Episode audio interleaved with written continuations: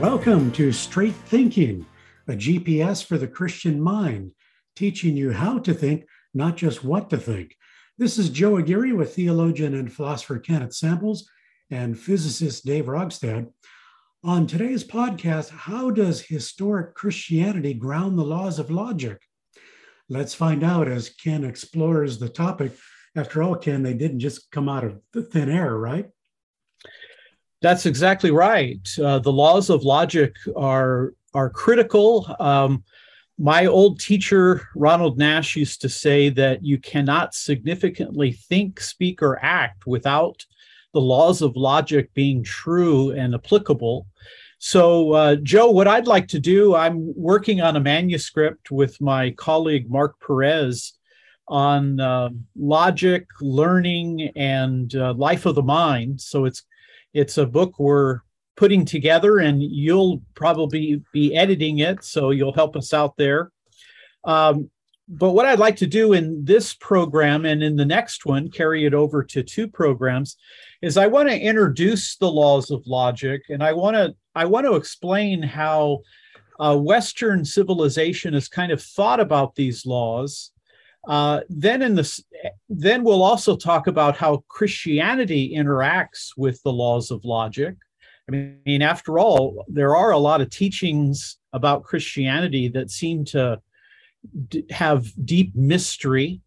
And then in the second program, we'll kind of look at some of the contemporary ways in which people challenge these laws and we'll talk about kind of a Christian and logical response. So that's kind of that's kind of the roadmap of where we're going. All right, sounds like a good way to go. I'm sure uh, people will be learning as I look forward to myself. So let's dive right in. Well, where I'd like to begin is with with Aristotle. Aristotle is, I think, arguably in the top uh, five, top three, maybe maybe top two of the most influential philosophers to ever live. Uh, his date's 384 to 322 BC. So he lives he lives about three or four hundred years before the coming of the person of Jesus Christ. Now here's what's here's what I find interesting about Aristotle. So so we're talking about 2,500 years ago, right? But the interesting thing is with Aristotle is almost anything Aristotle might say, even though he said it 2,500 years ago, it's applicable today. Hmm.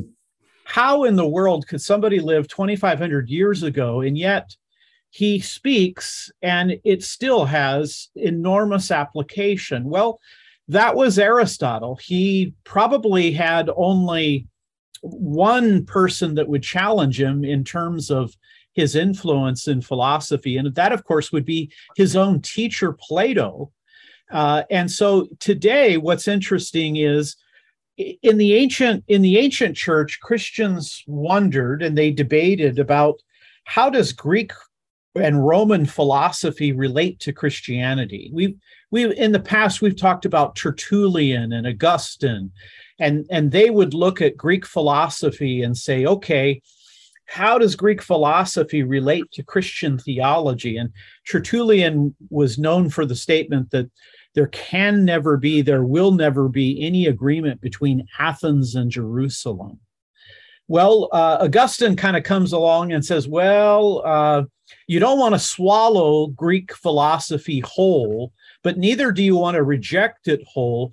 You want to you want to kind of take parts of it and see if if it fits.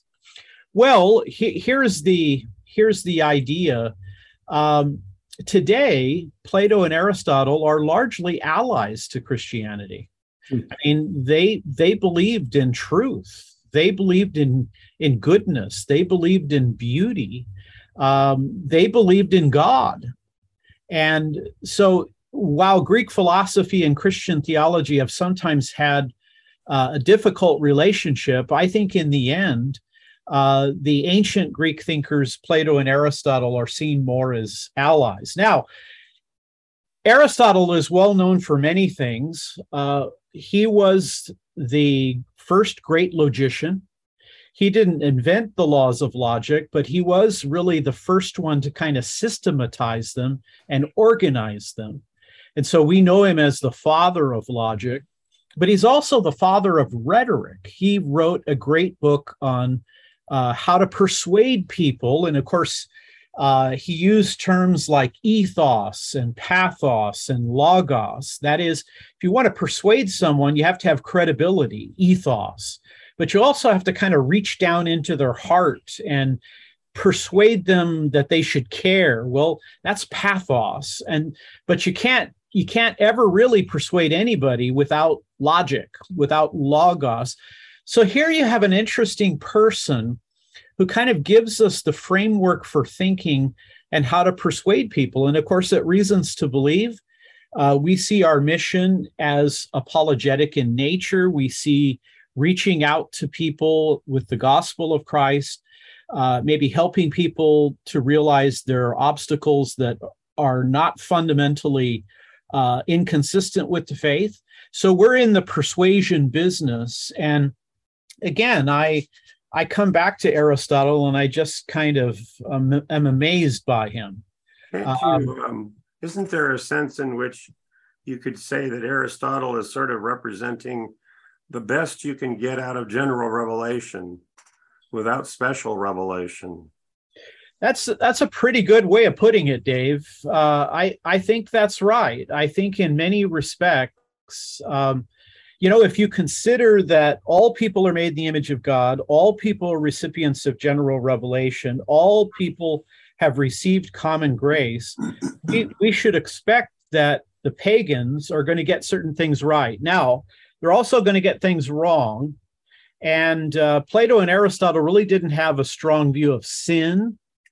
Uh, you know, they had other ideas. Uh, that might conflict with our ideas concerning things like creation. But I think that that's a powerful way of putting it. And, you know, I, I have often said, I think it's a mistake for Christians to think that they can't learn from non Christians. I mean, Dave, I, I, think you have learned a lot from Einstein. I think as a physicist, you learned a lot from your professors there at, at Caltech. Um, many of them were non Christians. Uh, but because all people are made in the image of God, and because there is this repository of knowledge we call general revelation, there are things that we can we can learn. It's, and it's, I, I, I like that. In a sense, you could say it's it may you could argue that some of it's wrong, or you could say that it's incomplete. Yes, that's that's right. Yeah, you know, because it's incomplete, some of it is uh, difficult to see how it can be it can be true, but they get they get a lot right. Now, let me read a little bit from Aristotle because he talks about the three laws of logic. We'll talk about them a bit more later the law of identity, uh, the law of non contradiction, the law of excluded middle. But let me give you a couple statements from his book, the metaphysics, he makes a couple statements about the laws of logic, and I, I want to explain them. The first one, he says, nothing, nothing can both be and not be at the same time and in the same respect. Nothing can both be and not be at the same time and in the same respect. Well, that's the law of non contradiction and and notice there by saying nothing can both be and not be at the same time in the same respect he's saying the laws of logic not only reflect our thinking about truth but reality. So for aristotle the laws of logic gave us a picture of what is real as well as what is true. Now here's another statement from the metaphysics. Uh, Aristotle says opposite assertions cannot be true at the same time. Opposite assertions cannot be true at the same time. Well, that's a very critical point about the laws of logic. You can cast them in either a metaphysical way or in an epistemological way. What do I mean by that? You could talk about the laws in terms of reality, in terms of stuff, in, in terms of ontology, being, or you can talk about the laws of logic in terms of truth. A, a, true statement cannot be both true and false at the same time and in the same way. So Aristotle is really the one who He thinks these issues through. He's not the first one to think logically. Logic didn't start with Aristotle, but Aristotle was an incredible mind, and he was able to kind of systematize these principles.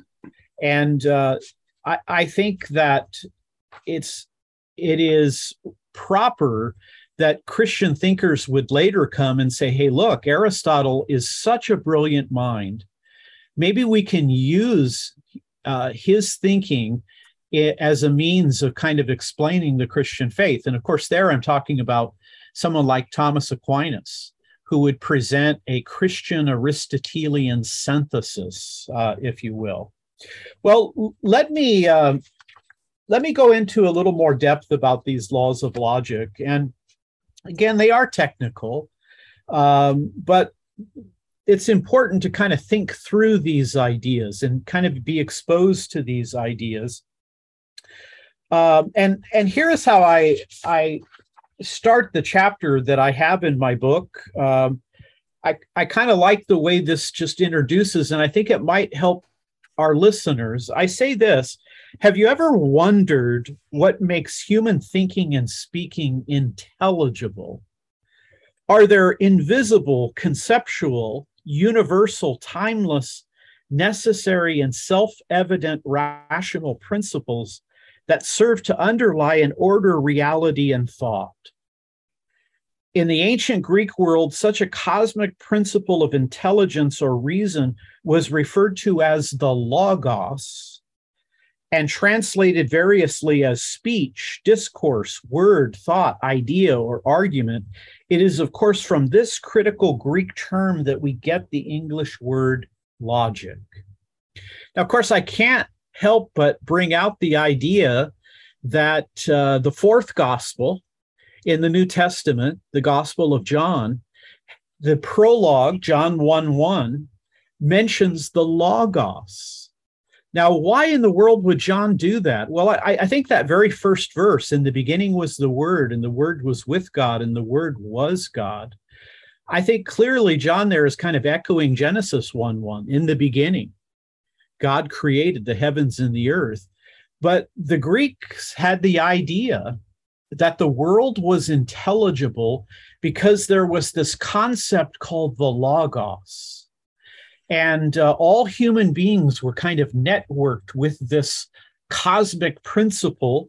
And and again it, it could be thought of as speech or discourse or thought idea or argument. And so all people were all people think of it this way. Here's my analogy for people in the 21st century think about a bunch of computers that are all networked together the Greeks kind of thought all humanity, but maybe especially the Greeks, because the Greeks thought that uh, the the Greek culture was an exceptional culture. They were an exceptional nation. Um, I actually want to do a program in the future, Joe and Dave, on the idea of nations thinking they're exceptional. But the Greeks were kind of one of the early ones, not maybe the Chinese came before. You have these nations who, hey, we're we're unique, we're special. But think about that idea for a moment. In the 21st century, let's suppose you're all working at Reasons to Believe. Well, to work at Reasons to Believe, you have to have a RTB email and you have to have access to all the RTB uh, interaction. Well, think of a bunch of people who are logged on to the computer, the ancient Greeks would say there is this cosmic principle, this intelligible principle. Uh, it's invisible, it's conceptual, it's universal, it's timeless, it's necessary, it's self it is self-evident as a rational principle and all of you are networked into it. And that's what makes you different than the animals, and that's what makes you different than the machines. Sounds like Google. Well, Google thinks they're an exceptional people, right? Uh, they fit pretty well into that that kind of claim. I mean, after all, Dave, they claim they're gonna they're gonna solve death. I mean, that's that's no minor. Uh, uh you know, hey, if what's the statement? Uh, go big or go home. I, I, that's big. that is big. Well, th- this is the idea that uh, all humanity is networked. And it makes us different. Again, uh, I, I'm here. I'm borrowing from Mortimer Adler. Mortimer Adler, who was uh, a specialist on Aristotle, after all, uh, long before uh, Mortimer Adler ever became a Christian, he was a philosophical specialist on Aristotle and Thomas Aquinas. So he, he was thinking about Christian ideas and Greek ideas for most of his life before he ever made a commitment to Christianity. But Adler used to say that it is this it is this gift of rationality that makes human beings different than the than the, the animals. Adler says animals don't have conversations. They send signals to each other but they don't converse with one another. They don't have that kind of rational component. They're they're conscious. Uh, I think you could even talk about animals having souls within a within an appropriate context. Uh, but but animals can't carry on this kind of rational discussion and dialogue and animals don't seem to reflect about the big issues of life now on the other hand Adler would also say that this intellectual ability that human beings have, and and it, and from a Christian point of view, it's a lot more than just intellectual. But but for right now, we'll we'll limit it to there. Uh, Adler would say this is also the reason why you're never going to have artificial intelligence, never going to have true artificial intelligence, because machines cannot think the way humans think. Now, again, the Greek interpretation for that is because there is this logos, this principle that runs through reason, speech, rationality, and all human beings are networked into that environment. Uh, now, of course, this this opens up a lot of questions, like, uh, well, how do you explain this this rational network? How do you explain something that's that is that is again invisible conceptual universal timeless necessary and self-evident? Well where did it come from? Uh, later christians are going to tie into that and the apostle john is going to say uh, in the beginning was the logos. Uh, a later Christian thinker will say in the beginning was logic. Uh, and and Jesus, if you think about Jesus for a moment, um, you could say something like this: that that Jesus is the speech of God, the discourse of God. He's the word of God, the thought of God, the idea, the argument of God when you look into the eyes of Jesus, when you hear him preach and teach, when you interact with him, you're encountering this uh, this God that is invisible, the God of the burning bush of Moses. And uh, so that's kind of the back, backdrop for the way we think about these ideas. Now, let me pause for a moment. Joe and Dave, I want you to jump in there. This is a heady show. This is this is a cerebral show, and it's purposefully that way. Uh, in our book, Mark Perez and I are trying to craft it in such a way that it's as readable and as acceptable as possible. But there are sec- some sections of the book that we just can't get by without kind of being a bit rigorous. But questions for you? Uh, yeah, uh, a, question re- when you brought up the term networking. Um, and then you start talking about uh, animals as well and, and uh, the difference between humans and animals. Could you look at it this way? That is, somebody who is not a Christian might argue that uh, animals are remarkable, far more, far more remarkable than humans in many ways. Uh, hmm. in some cases, they can come out of the uh, birth canal and, and uh, stand up right away. They can fly great distances if they're birds uh, pretty pretty quickly. They can do some remarkable things that we can't do. Yeah. But as a way of distinguishing, could we say that a baby can can apply the laws of logic at some point, you know, they can exchange ideas with parents in a way that animals don't do. It's more instinct with an animal, but with a baby, are we networked in? Do we already have those uh, rational capacities? Uh, is that a way to look at it? Yeah, very, good, Joe. I, I, I want to say a couple things there. I, I want to say that the exceptionalism of human beings is never intended to disrespect the animals.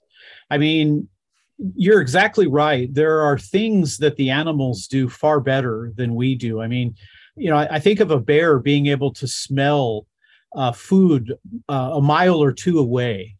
Uh, just this incredible uh, smelling ability, uh, or animals' ability to track and, and to you know birds flying detecting these systems etc uh, the animal kingdom is is a remarkable kingdom and and by saying that humans are exceptional it's it i think today we're especially sensitive to the idea well are you dissing? Are you disrespecting animals? Are you are you engaging in speciesism?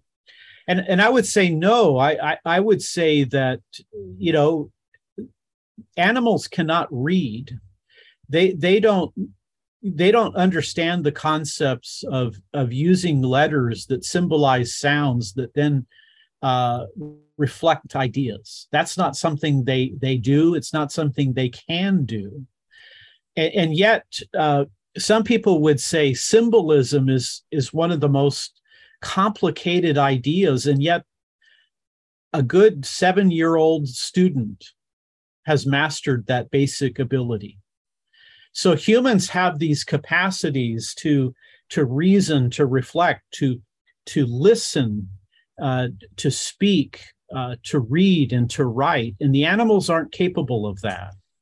But but again, the animals have many capacities that uh, you know. Look at the speed in which they run. look at look at the elegance that they have. Uh, but I think here the the basic idea is there's a difference in kind.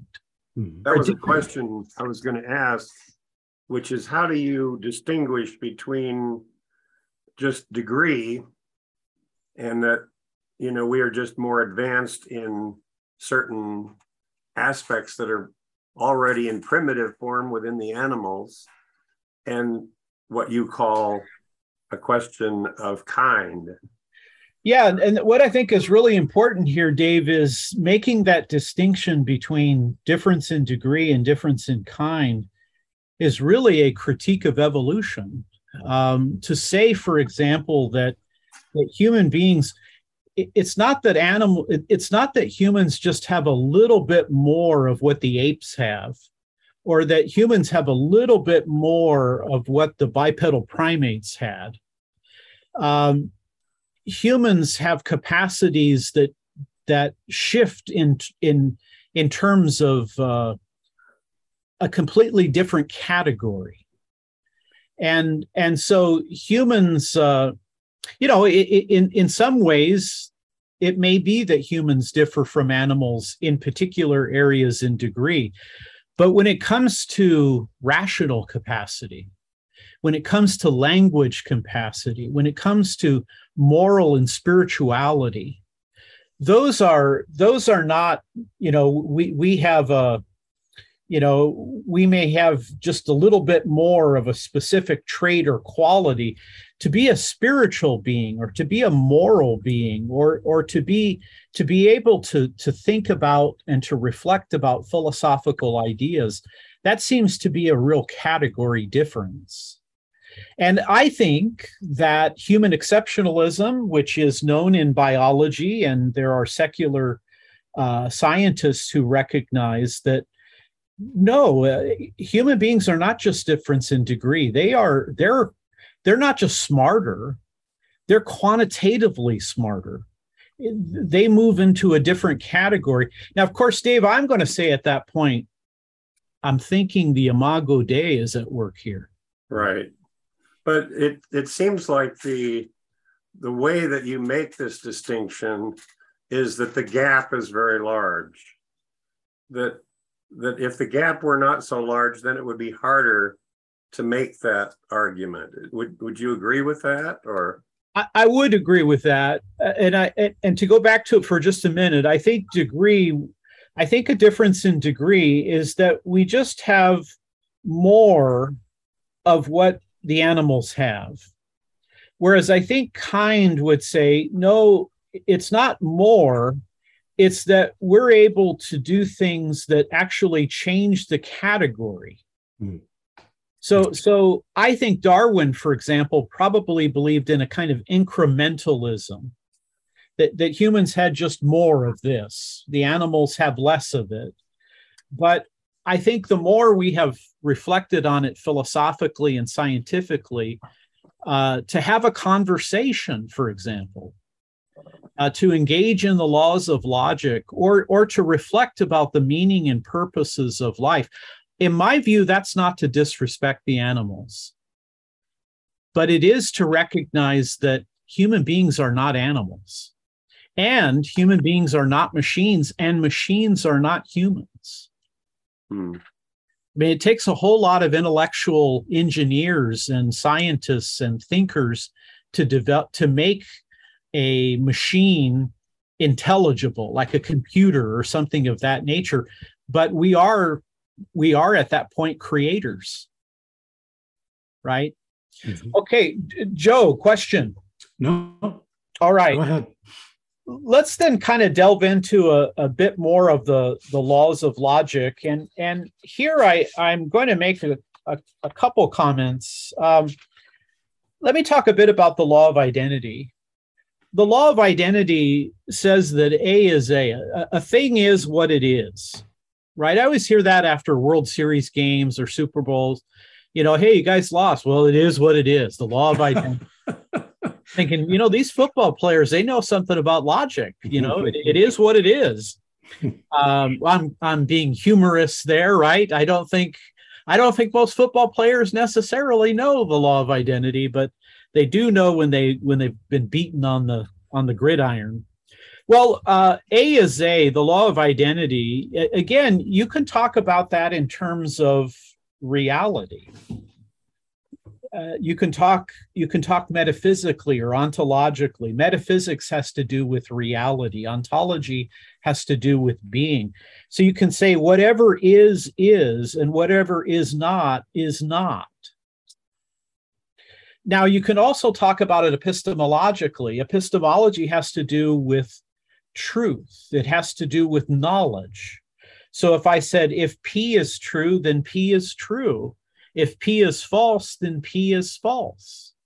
So what's interesting about the law of identity is it tells us something not only about the nature of of knowledge and truth it tells us something about the nature of reality that that a book cannot be a non book at the same time and in the same way that it's a book. And, and if that's not the case, you know, if, if, if a cat cannot be a cloud and and and a cat at the same time and in the same respect if that's not true then all of our intelligence begins to break down let, let, let me develop that a little bit further what if what if I said to the two of you, uh, please return the library book? Please return the library books.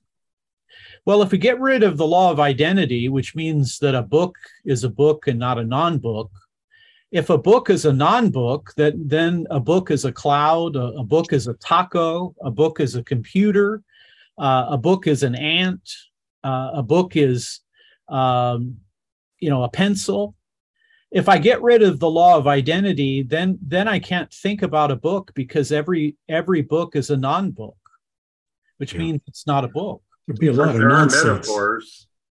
It, it, it, it's a lot of it. It is a lot of nonsense. Now, if I I can't I can't think about the book because the book is everything that's not a book, hmm. and I can't I can't I can't uh, I can't say book because I don't know what a book is because a book is everything that's not a book and you can't return it because language has stopped intelligibility has stopped hmm. so somebody like my old teacher, Ronald Nash, would say, you can't think, speak, or act in a significant way without relying on the laws of logic. Now, metaphors, how do you fit metaphors into that? Well, uh, in in some respects, though, there there you're talking about analogical language. That there you're there you're using it in a in a unique way, right? Um, you know, an, an analogy is you're trying to compare the similarities that that things have, but it's not a literal. It's it. That's why we call it a metaphor it, it is it, it's a reflection of that. Now let me talk a bit more about the law of non-contradiction. The law of non-contradiction i think is the granddaddy of all the laws. And it says a cannot equal a and equal non-a. So you can say uh, metaphysically or ontologically nothing can both be and not be at the same time and in the same way. Now dave i'm to i'm to go to quantum mechanics. Mm and I'm going to say light can't be a wave and a particle at the same time in the exact same way. And, and I'm the way I'm going to come at it is I'm going to say actually under certain experimental conditions light acts like a wave. Under different experimental condition light acts like a particle, but it's not it's not uh, a wave and a particle at the same time and in the same way. Not even quantum, me- even quantum mechanics must obey the law of non-contradiction. Right. and my my authority on that is Feynman. He says that very same thing that people get confused about these ideas. Now, the law of non-contradiction. If I lose that, then I've lost intelligibility. Hmm you know if if uh, if jesus can be god incarnate and not be god incarnate then islam and christianity can both be tr- true mm. but that doesn't make a bit of sense mm. so these laws are are foundational uh, and and as we're going to talk about later they, they don't apply to one culture. They apply to all cultures. They seem to have kind of a universal context. Now let me say a bit about the law of excluded middle. The law of excluded middle kind of trades on the law of non-contradiction. Uh, if i were to use the two statements jesus is god incarnate christianity jesus is not god incarnate islam um, the law of non contradiction would say not both of those can be true. The law of excluded middle, trading on the law of non contradiction, would say, and it's either or. They can't, Jesus can't be both God incarnate and not God incarnate at the same time in the same way. And he either is or he isn't. There's no middle ground. The middle has been excluded. Well, well, again, what's critical about these laws is it really does seem that we assume them. And you know one of one of the points that i make in the in the chapter and i i want to touch upon it uh, you know just a little bit in terms of how we kind of how we kind of think about these principles uh, and and here i'm going to read you a uh, uh, a quotation. I think i'm going to read you a quotation actually, I'm just going to describe. It appears that the laws of logic are ontologically real, that is, they define the ultimate aspects of reality. They tell us what can or cannot be.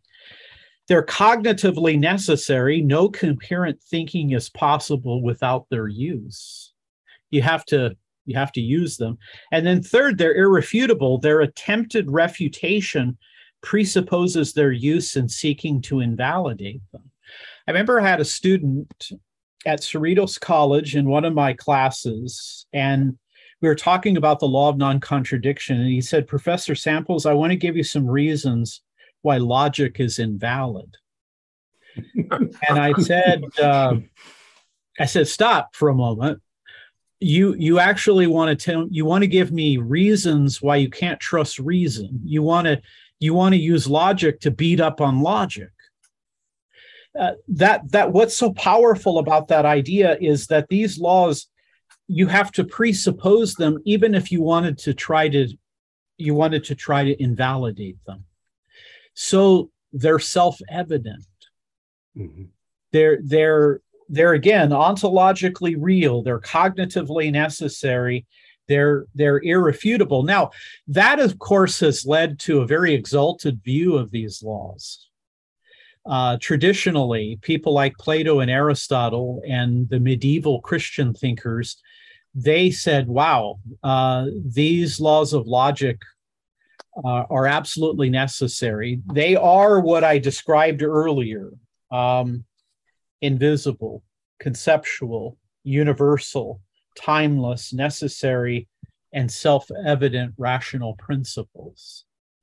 Now, in our next program, I want to I want to address some people who challenge that. Mm-hmm. say that is too exalted. That you can't really prove that. You really can't make that case. But we'll hold on to that. What i'd like to do now is is to shift to the question of how do the laws of logic then relate to god if if the laws of logic are after all um, invisible conceptual, universal, timeless, necessary, self evident rational principles. That sounds like God.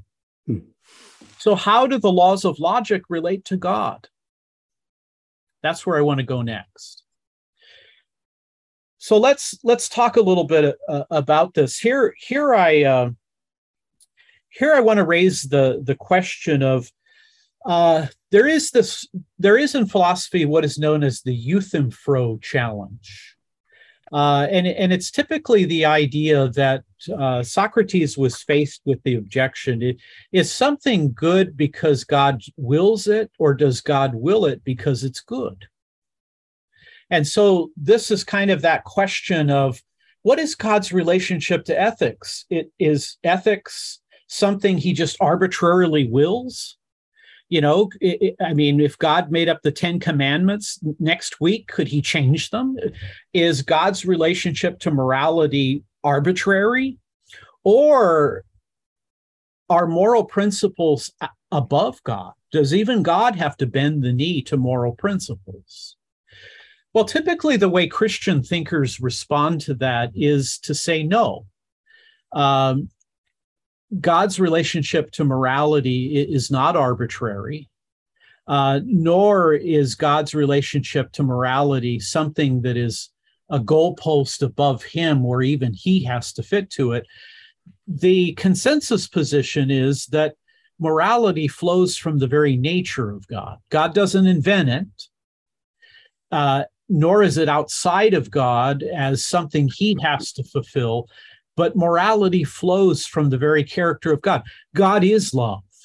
God is justice. God, God is equity. That's the very being of God. And so morality flows from his very nature. Well, now the question is what about logic? Uh, did God make up logic?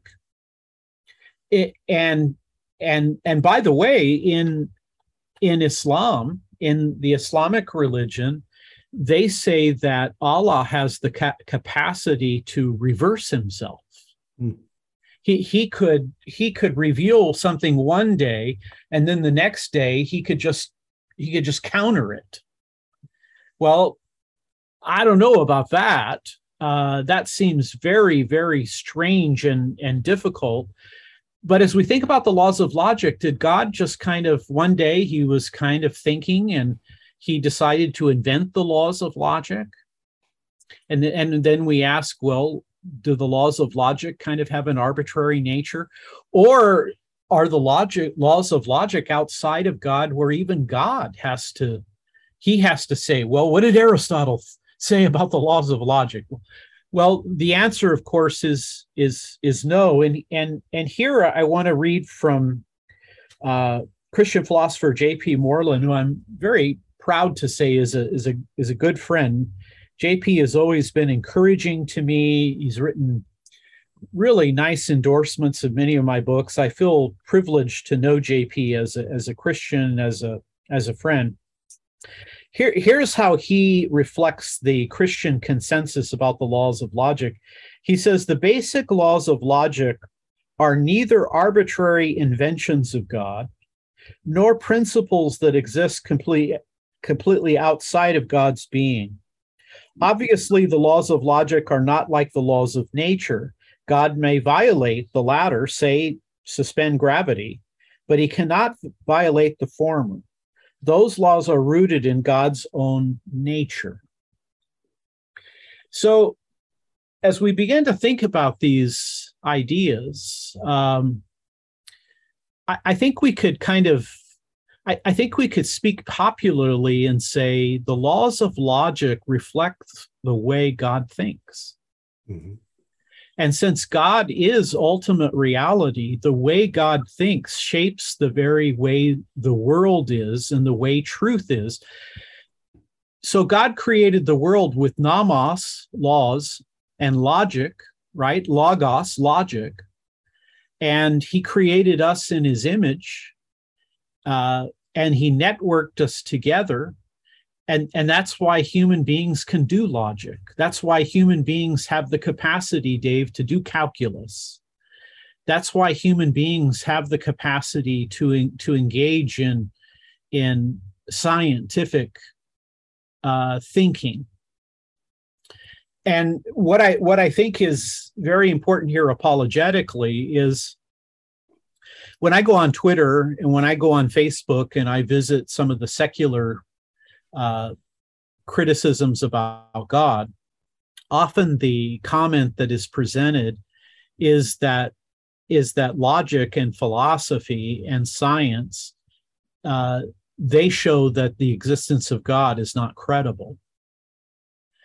Well, what I think here is uh, people are trying to use the laws of logic to say there is something fundamentally wrong with believing that there is an infinite, eternal, all powerful God.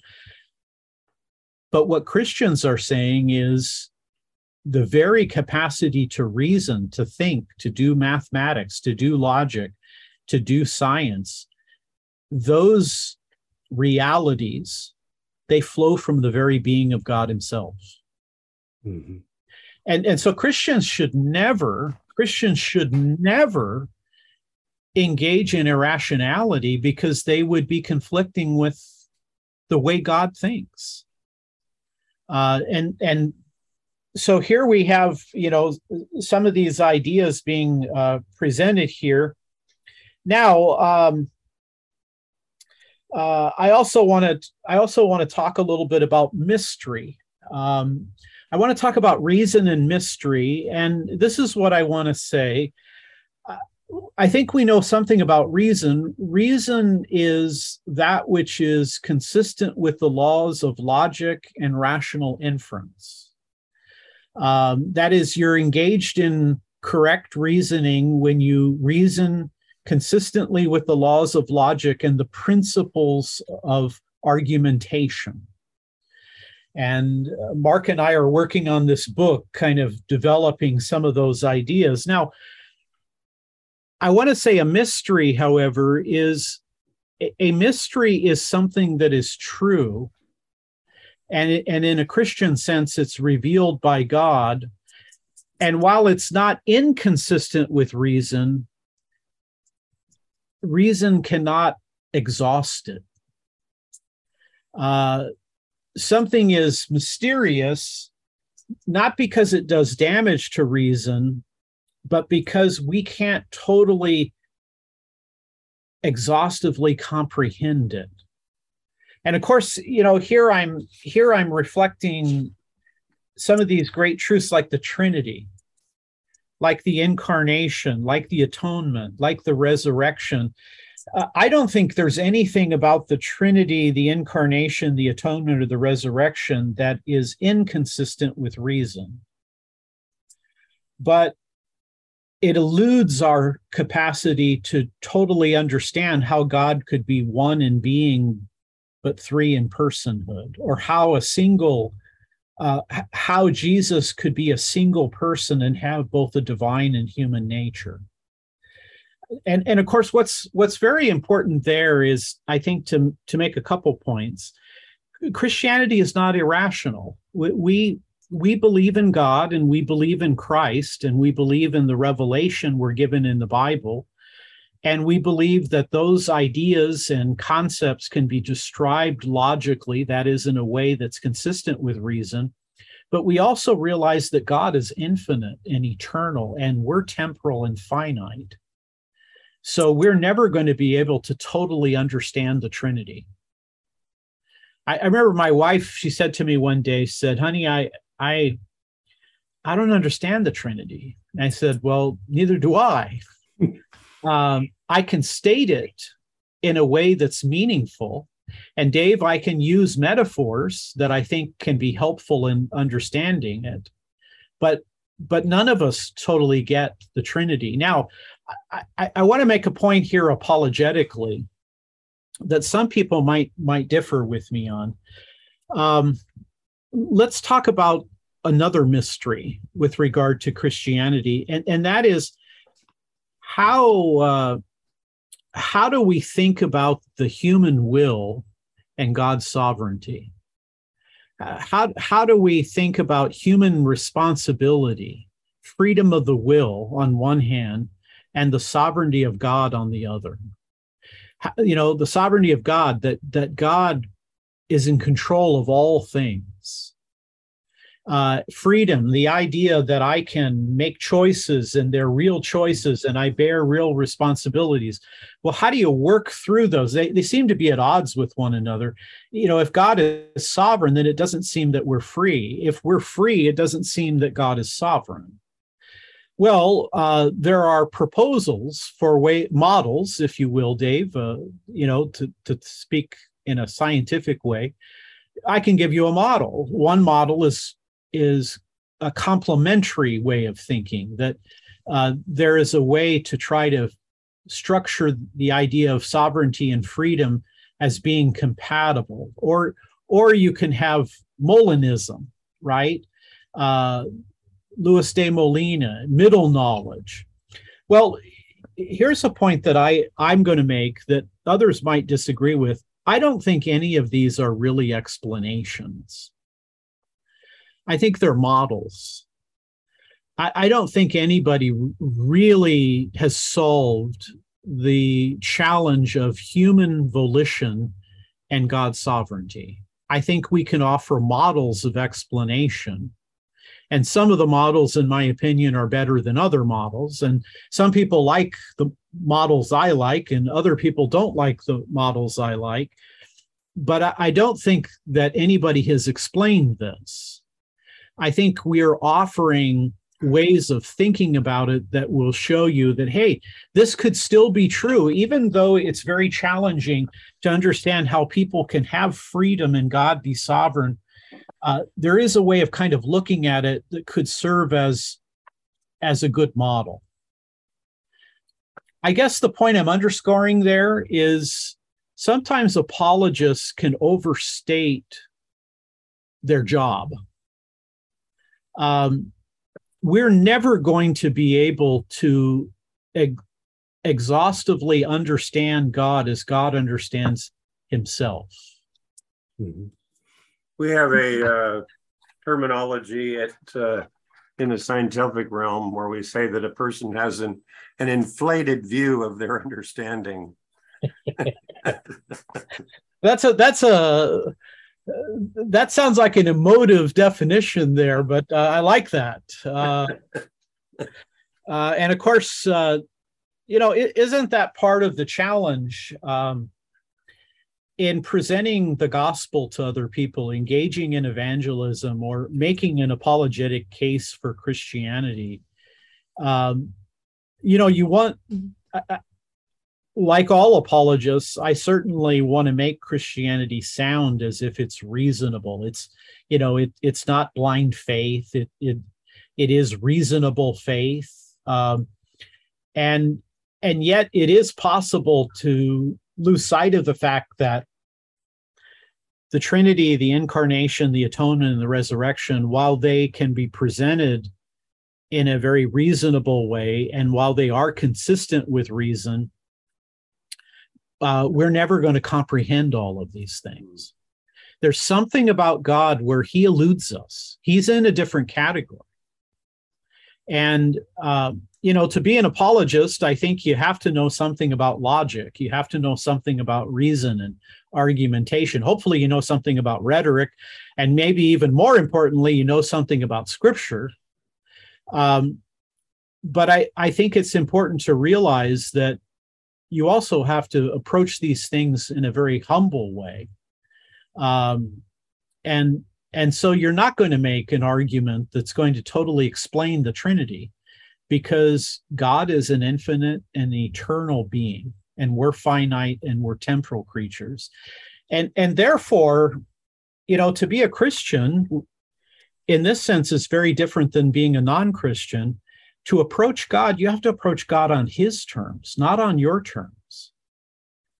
And it takes humility and and it, it also takes a moral recognition that wow um, i'm not just talking about a being that may exist outside of space and time maybe even an intelligent being but i'm also interacting with a moral being a being that's morally perfect and uh, my behavior the history of my behavior does not comport with you know his standards of conduct.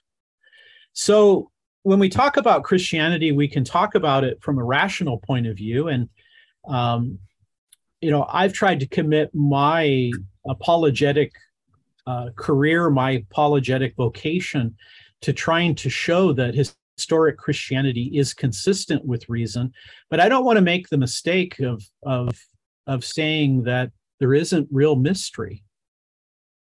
And uh, you know we should, should we should work hard at trying to understand everything we can understand. But god is after all god and if you and i could understand him he wouldn't be much of a god. Mm-hmm. Now let me give you a couple more quotations here about kind of rounding out this christian view here's peter kreeft um, i like to say peter kreeft is kind of the catholic cs lewis uh, which is high praise uh, because I think Lewis was uh, an amazing person. But here's what Kreeft says he says that logic is not made but discovered, and there is only one logic. He goes on to say, like mathematics, logic is objective, universal, and unchangeable in its basic laws or principles. Dave, I find it very interesting. I, I I listen to some of the great mathematical thinkers and I'll, I'll watch interviews with them on YouTube. Um, uh, who, who was the close associate of Stephen Hawking that was the mathematician? Um, well, there's uh, Roger Penrose. Penrose is the one I'm thinking of. Penrose was asked the question: "Is is math is mathematics invented or discovered?" And he said, "Discovered." uh, I saw another interview uh, with another physicist. Um, I'm trying to remember all their names now. Uh, Max Tegmark, and he said, "Math is discovered." A, lot of mathematicians, it seems, don't want to commit a hasty generalization. sure, there are mathematicians who think no numbers are are just kind of uh, you know constructs, but math Dave, a lot of leading scientific thinkers think mathematics is discovered. I think if you commit yourself to that, you're on the way to thinking about God. Because to say that mathematics is discovered it means it's outside of you, it has an independent existence of its own. I think to say that logic is objective, that there's only one logic and that it's discovered, leads you down that path, I think, of theism. Mm-hmm. Now to go a, now to go a little bit further here, um, uh, here's William Lane Craig, one of the one of the great Christian thinkers today. Craig says this about the rational nature of God. He says, I do believe that just as God is the basis of necessary moral truths, so he is the basis for the laws of logic, like the rules of inference. The laws of logic merely describe the way God thinks.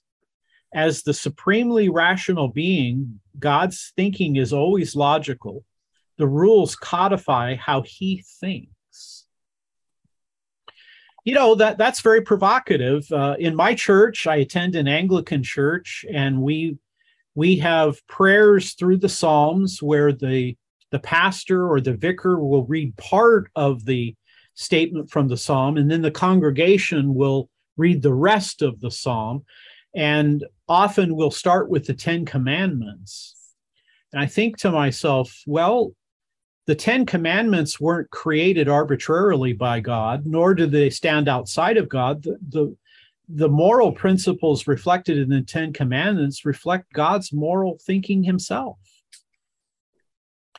Well, I could say something about logic that the laws of logic, which make uh, intelligibility in the world possible, they flow out of the mind of God.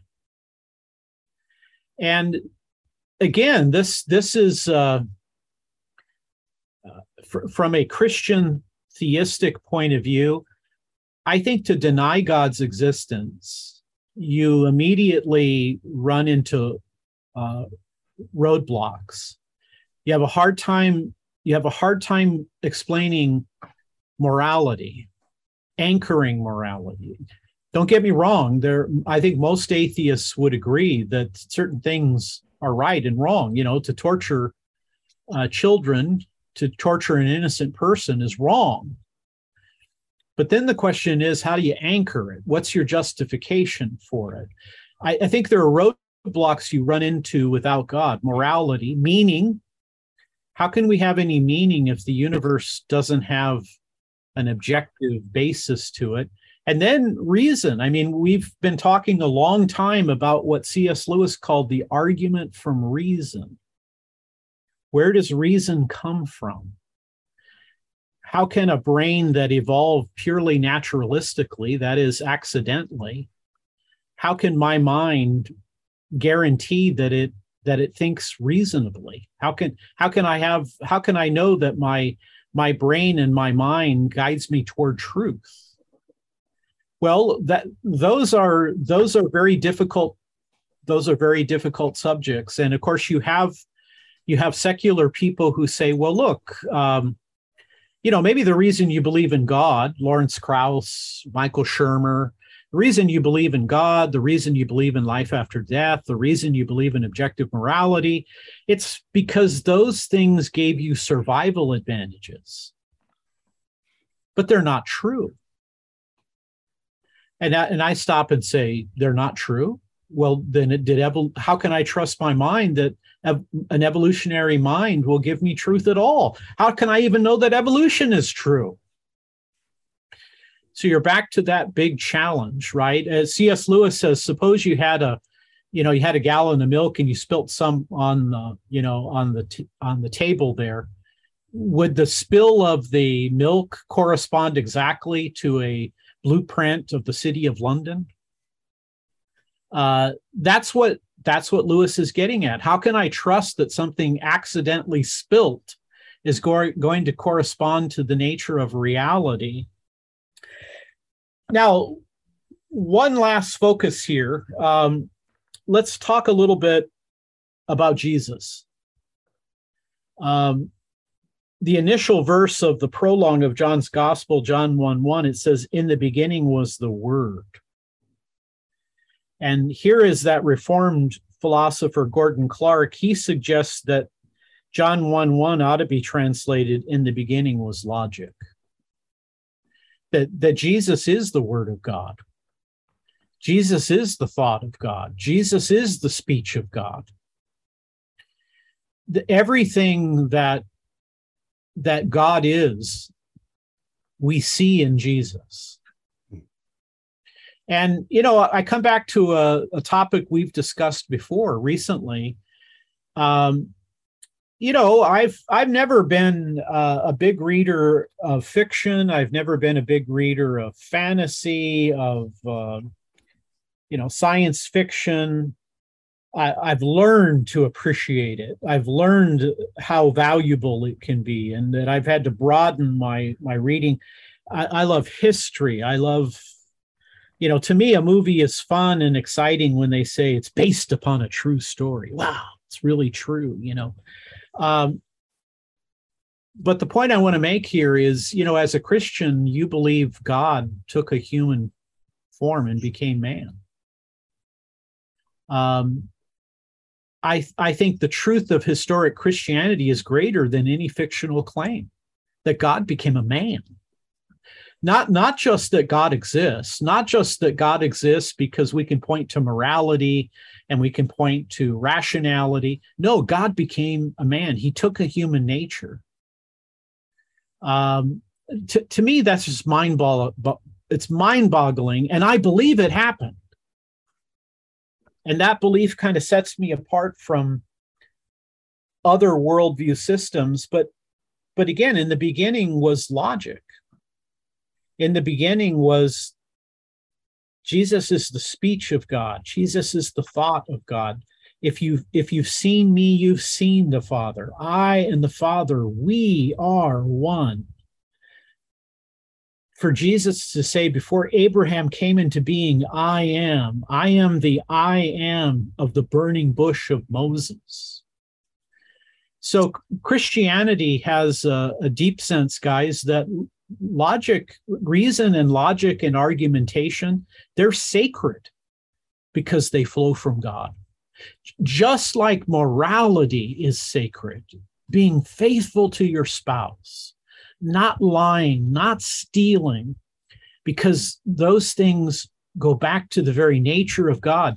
That logic and reason have their own sacredness, truth. Jesus says, I am the way, the truth, and the life. I think that's why Christians should should embrace these things and that's why I think we should strive to live lives that testify to people that we are deeply committed to the, the sacredness of truth, goodness, and beauty because they flow from God. That's all I want to say uh, about those topics. I wonder, Dave and Joe, what you think. It's a great start. Yeah, very good. Yeah. Like I just want to say, I, I can't speak a word of English. That's right. Uh, you know you know it's interesting to me that philosophers spend their whole lives looking at you know one one expression of a statement trying to argue that you know uh, that it's nonsense. And uh, so philosophers don't get as don't get the good pay that the scientists get. That's that's the big challenge I, oh good stuff can can you tease the next program uh, for us yeah, what I want to do in the next program is, in light of this very exalted view of the laws of logic, you know, uh, again, going back to the idea that they're invisible, conceptual, universal, timeless. In light of that very exalted view that Plato and Aristotle had, and in light of the view that Christians have that that logic is the very thought of God, in the modern world, those ideas have been challenged. And I want to look at a number of challenges uh, in our own in our own time. Um, people have challenged the fundamental nature of the laws of logic. So we'll look at Buddhist logic, Eastern logic. We'll look at atheist logic. We'll look at postmodern logic. So some of the contemporary challenges is where we want to go next. All right, good. sounds good. Uh, thanks, Ken, for your thoughts. Uh, I sure appreciate them. I'm, I'm sure our listeners do as well. And every once in a while, people contact you uh, via your Twitter account or other social media and let you know what effect that you have had on their lives, including book recommendations. Uh, this one came in recently. It says, I was on a business trip to Portland, Oregon, and stopped by Powell's, the largest used bookstore in the world at the time, and I think it still is, and got a copy on your recommendation, How to Read a Book by Mortimer Adler and Charles Van Doren. it, it is a great book indeed. A few years later, I got How to Speak, How to Listen, also a great book. Thanks for sharing those, Ken, from Ryan Melker. Of course, you mentioned uh, Mortimer Adler on this uh, program. So uh, people are, are listening and picking up those books. So I'm a, I'm I'm so thankful for that. Yeah. yeah. Thank you, Ryan. Uh, let us know your comments and questions. You can reach Ken via his Twitter handle at RTB underscore K samples. And don't miss any episodes of Straight Thinking. Subscribe to the Reasons to Believe podcast uh, on Apple Podcasts, Podbean, Spotify, and you'll get an episode delivered to you each week. That's going to wrap it up for Ken Samples and Dave Rogstad. This is Joe Aguirre with a reminder that the goal of apologetics is not victory, but truth. Thanks for listening and join us for the next edition of Straight Thinking. Thank you for listening. Your prayers and financial support are reaching people with reasons for faith in Jesus Christ, our Creator and Savior. To allow Reasons to Believe programs like this to continue, make your gift today at reasons.org.